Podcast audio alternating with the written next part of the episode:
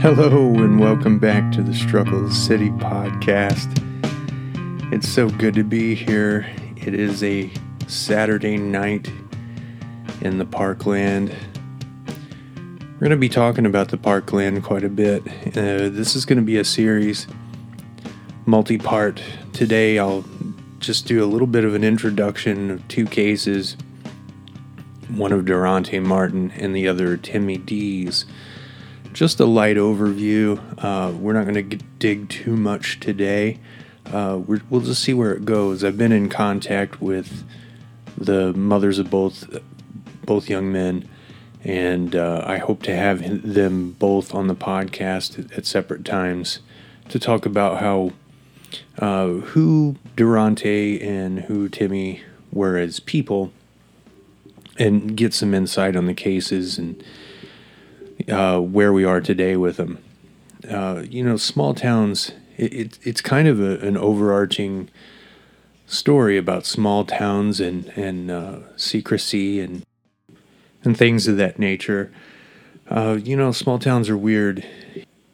In some cases, everyone knows your business. In other cases, people get really quiet. Um, in both of these that we're going to talk about today, uh, people are very quiet. Um, some are asking questions, some hope the questions go away. Um, we'll talk about these cases, and like I, like I said, we'll we'll see where they go. Um, I'd like to hear from you if you can get at me on uh, on Twitter. Just search Struggle City Podcast; it'll pull me up. So let's start with the first case. It's Derontae Martin. This is a really interesting case. This uh, takes place in Fredericktown. Let's just listen to the 911 call on April 25th around 2 a.m. A call was made. Madison County 911. What's the address of your emergency? Uh, yes, I need the cops that and an ambulance. Yeah, uh, apparently a guy just shot himself. You said a guy just shot himself? Yeah. And that's it? Yeah.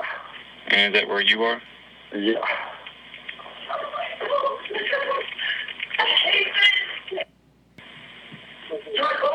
Can you hear me? Yeah, yeah. Is he breathing at all? Yeah. No. Do you think he's beyond, beyond any help? Do you, do you want to try CPR? Uh, I, somehow I got in the back of my. Uh, they. Okay. Okay, you're cutting out. Uh, hang on a second. Okay. Uh,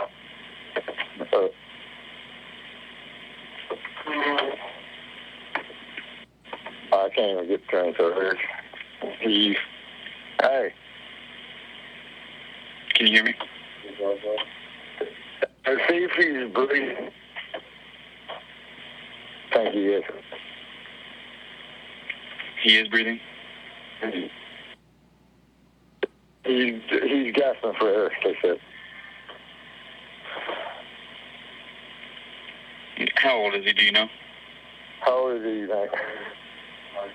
Maybe 20, 19, 20, 21, somewhere like that.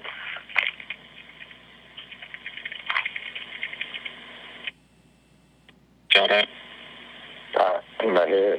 In the head? Or, you think, I can't really see him back there. Is he alert at all? Is he conscious? Uh, he don't look like it.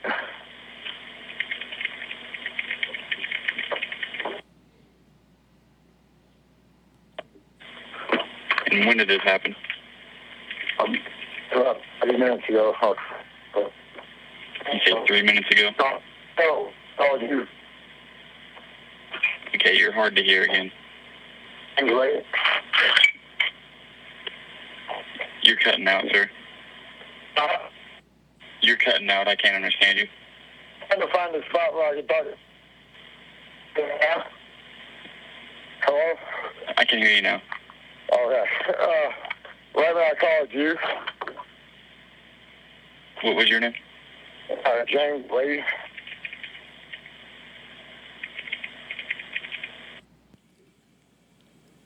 All right, so the claim is this Derontae Martin, a 19 year old young man football star at a local high school, high school I went to, Central,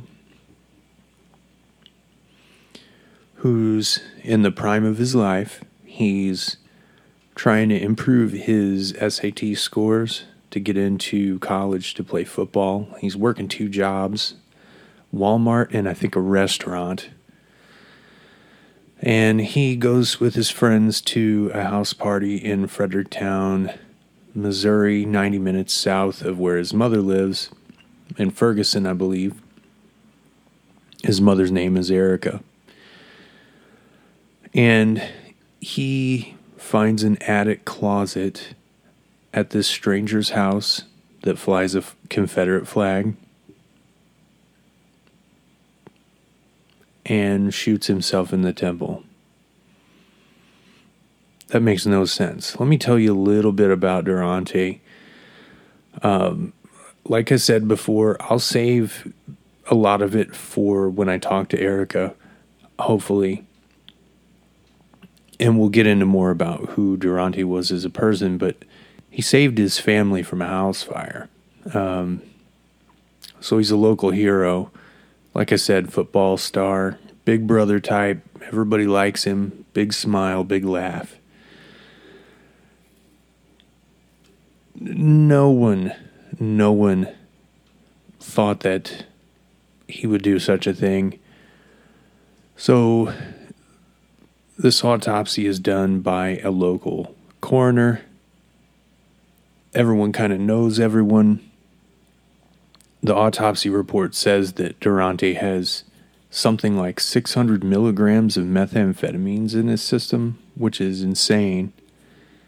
No one knows Derontae to have, have done that sort of drug um, or any drugs. Derontae, big, big kid when you think of someone that does meth. I mean, come on.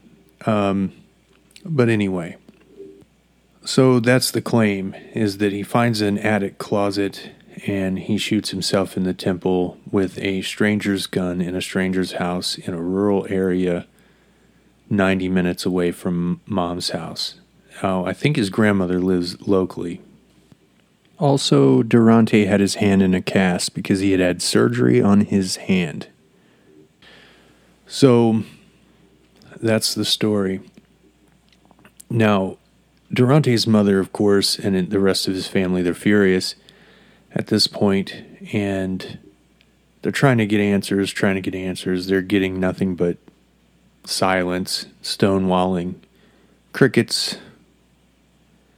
And so they eventually get their own autopsy. And when this autopsy comes back, it tells a quite a different story and it tells that Derontae died by violence, which is what I think everyone already knows. So, goes to a grand jury, and the grand jury finds that Derontae died of violence. Now, at this point, you would ask yourself, okay, great. Let's go arrest ourselves a killer. Let's go arrest ourselves some conspirators. I'll give you one guess how many arrests have been made. Zero. Yeah, none. No arrests. Um, well, I take that back. James Wade was arrested, but for something else, something unrelated if you want to hear something even crazier, um, there was another supposed suicide at James Wade's house. So, uh, yeah, there's that. Now, James was uh, arrested on what were the charges? Let's see. Yeah, he was arrested on a shots fired incident It was a separate incident with another man named Jacob Graham. Um, so yeah, that's that. That's pretty strange, huh? I'd like to hear your opinion on it. I'm on I'm Strug City podcast on Twitter. Let's have a conversation about that case. Um, man, that 911 call is so weird. You can hear a, a young girl in the background say something to the effect of, I hate this. And the caller, who I'm assuming is Mr. Wade, seems maybe bothered by the whole thing, like uh, inconvenienced. I don't know. What's your take? I'm interested in hearing what you, you have to say. Why do you think there's been no action in this case? Do you think it's just plain old racism? Is it is it incompetence?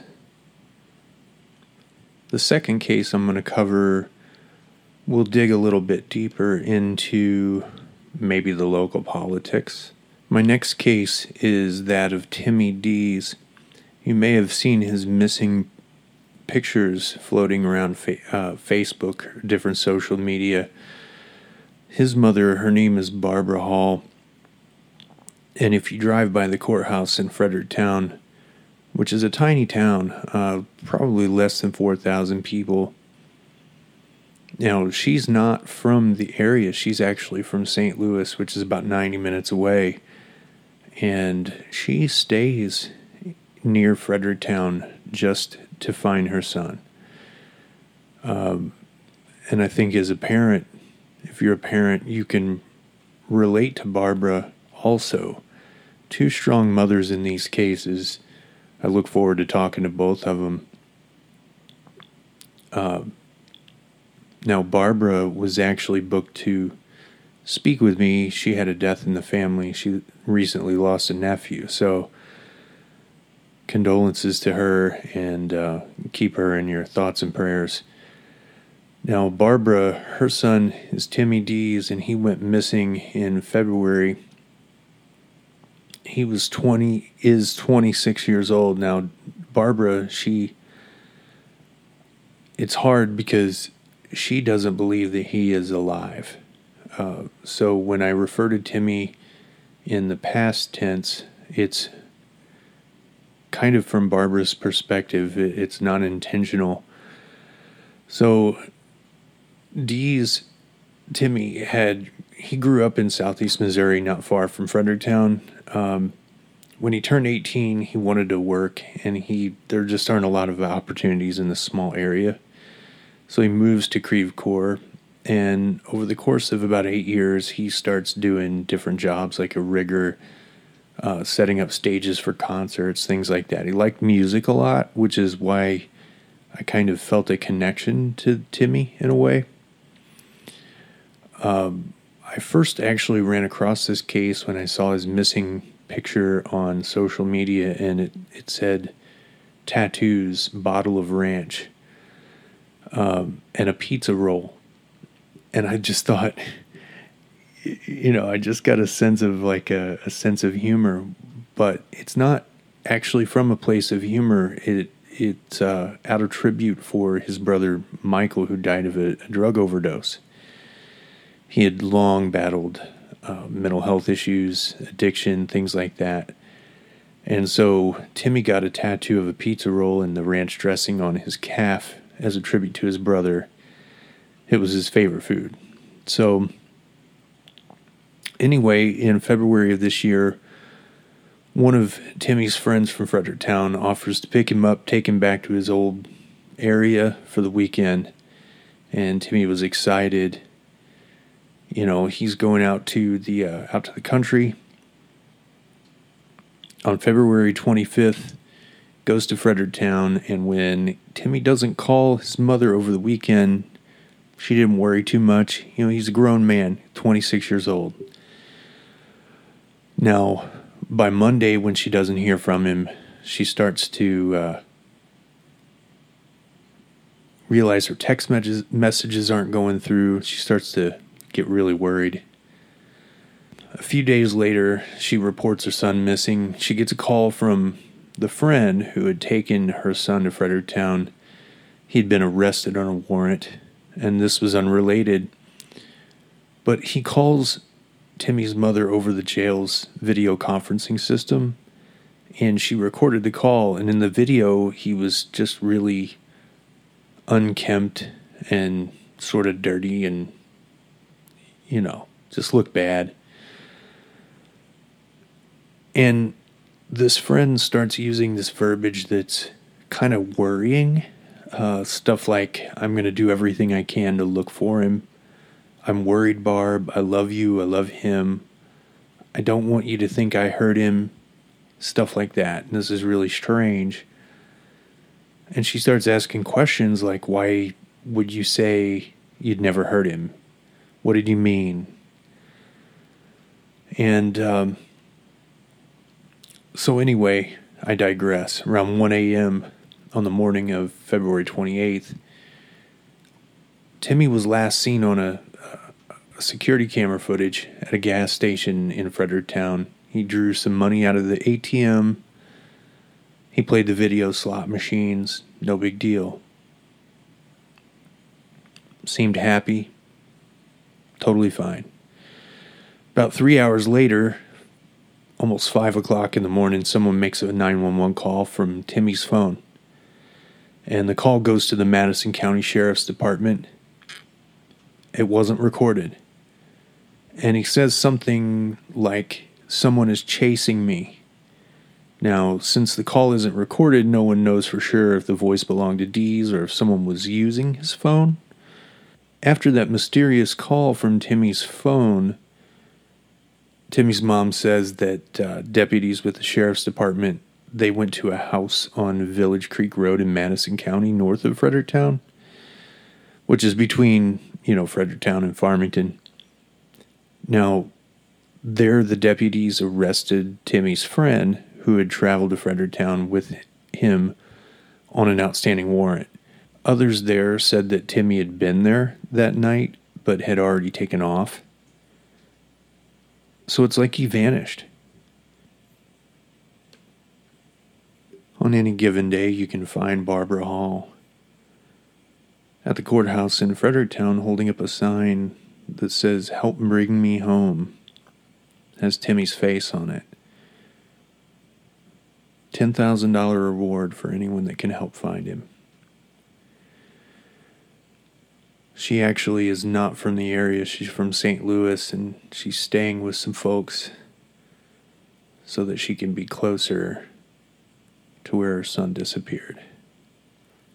She says she's not going away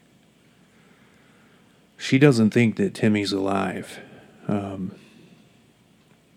but no one's seen him, no one's heard from him.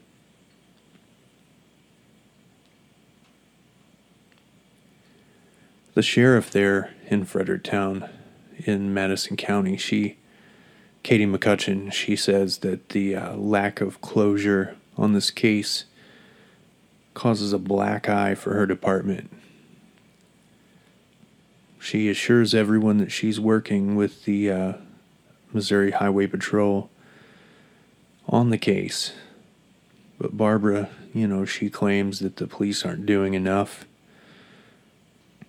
Vloggers everywhere are claiming cover ups. You know, the sheriff there posted on the uh, on their Facebook page that they're deputies are receiving threats and harassment, which is terrible. She says, and I quote, I'm hiding absolutely nothing. We're covering up nothing. All the Facebook warriors are getting on Facebook saying how we've got all these suspicious deaths in the county. Yes, people come here, they shoot themselves, they die. I can tell you that every death we have if it is somewhat suspicious, we call the Highway Patrol. They have more experience, they have more education, they deal with murders every day. We deal with a murder every three or four or five or six years. End quote. People are angry at this sheriff. As Barbara puts it, quote, people pull over all the time when they take a flyer from me and they say, Man, I hope you find out something. This whole town is corrupt. We hope we get some answers and something changes in this town. End quote. So the local officials are taking some flack between this case and the Derontae case. Derontae's family had to go and get their own autopsy and fight tooth and nail to get a grand jury. The grand jury ruled in their favor, and we still haven't seen an arrest. What's going on?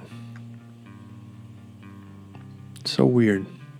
So, with that said, speaking of threats and harassment, I just want to put out a little disclaimer on this episode. You know, I don't want anyone that listens this to badger, bully, or harass anyone. I'm going to have some interviews, most likely coming up, and people are going to have their own opinions. And I just want to put it out there that these aren't my opinions. They're not the opinions of the barn. They're not that of my affiliates, any of the other podcasts under the, the barn umbrella. So don't harass them. Leave them alone. They're not my opinions. I only do this because way back, I'd say a couple years ago, there was a local case that I commented on.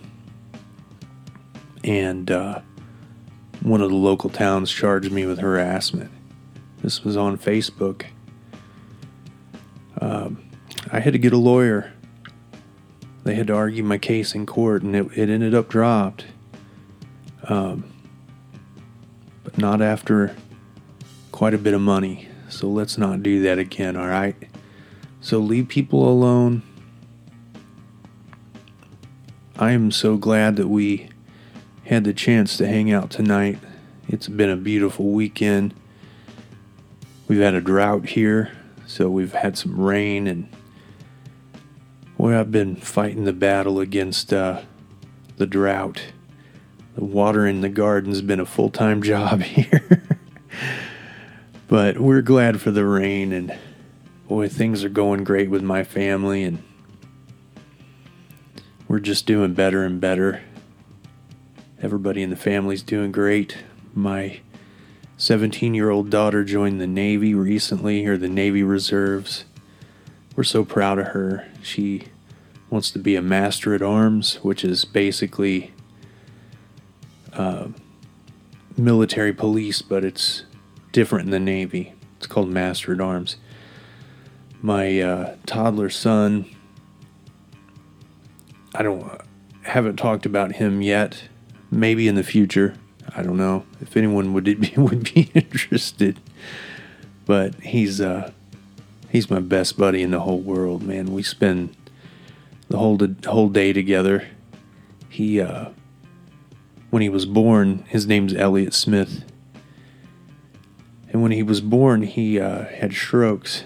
His uh, so he's had some issues, some health issues, and he's in some therapies. He has uh, three therapists that visit our house every week one for speech, one's occupational therapy, and then the other's physical therapy.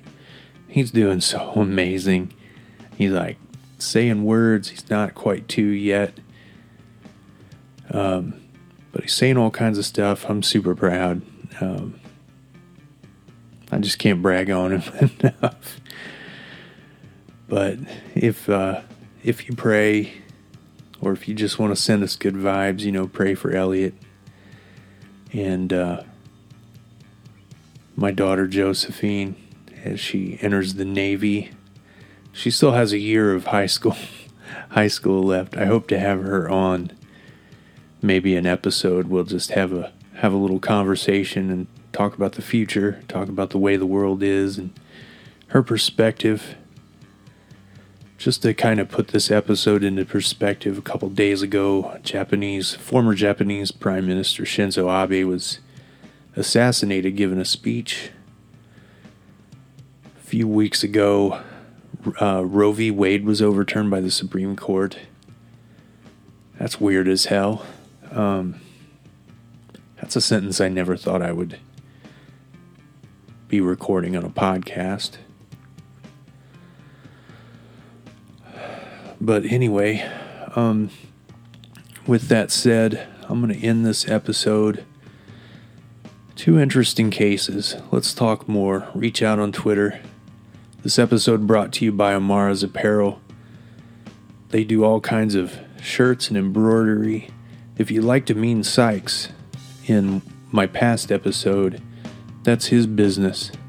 And uh, I want you to check him out. He's a great guy. We like to support our friends here.